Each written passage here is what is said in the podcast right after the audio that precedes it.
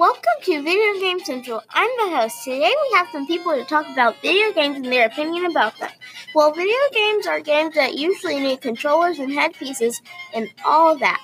First, we have Addie, an expert for the famous video game Undertale.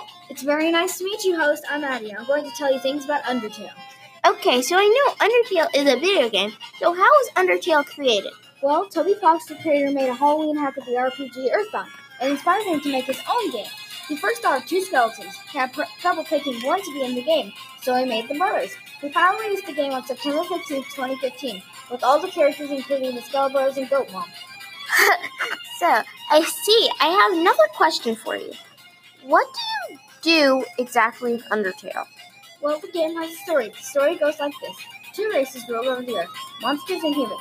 They had a war. The monsters were outnumbered and well, were outnumbered and lost. The humans sealed them underground with a spell. Centuries passed, and you, the human, have fallen down into the underground. You meet Flowey, who tries to destroy you, Toriel, oh, Goat Mom, throws a fireball at Flowey, and brings you into her house, treats you like a child, and you go to the exterior rooms, hoping to leave. Toriel oh, won't let you leave. Here's the first boss to see. You have a choice, mercy or fight. Each choice leads you into a route. Neutral, pacifist, genocide, hacker, and dog ending. wow, that's a long story. I have like one more question for you. Addie, so I've heard Undertale has Easter eggs. What about them? One of the Easter eggs is actually a secret door. So one of the one of the doors leads to a room full of dogs. One is named Toby, after the game's creator. The second door leads to W.D. Gaster, a deleted character. A door might show up in Waterfall. If you open it, he will appear. Your game glitches and he disappears. Another one So Sorry, a character dinosaur thing that I see wearing different hats. You don't really see him a lot though. Okay, how is this game useful? How do you like it? Well, it teaches a lesson of what you do in life affects you and have choices. Also, it teaches to choose wisely in life.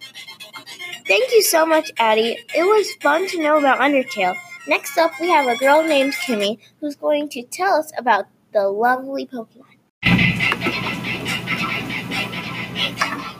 Hey there, host. My name is Kimmy.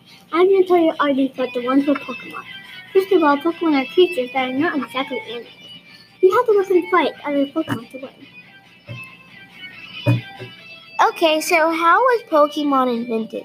The history of Pokemon media currently spans over two decades from when work began officially and the first game to now, and it's even older.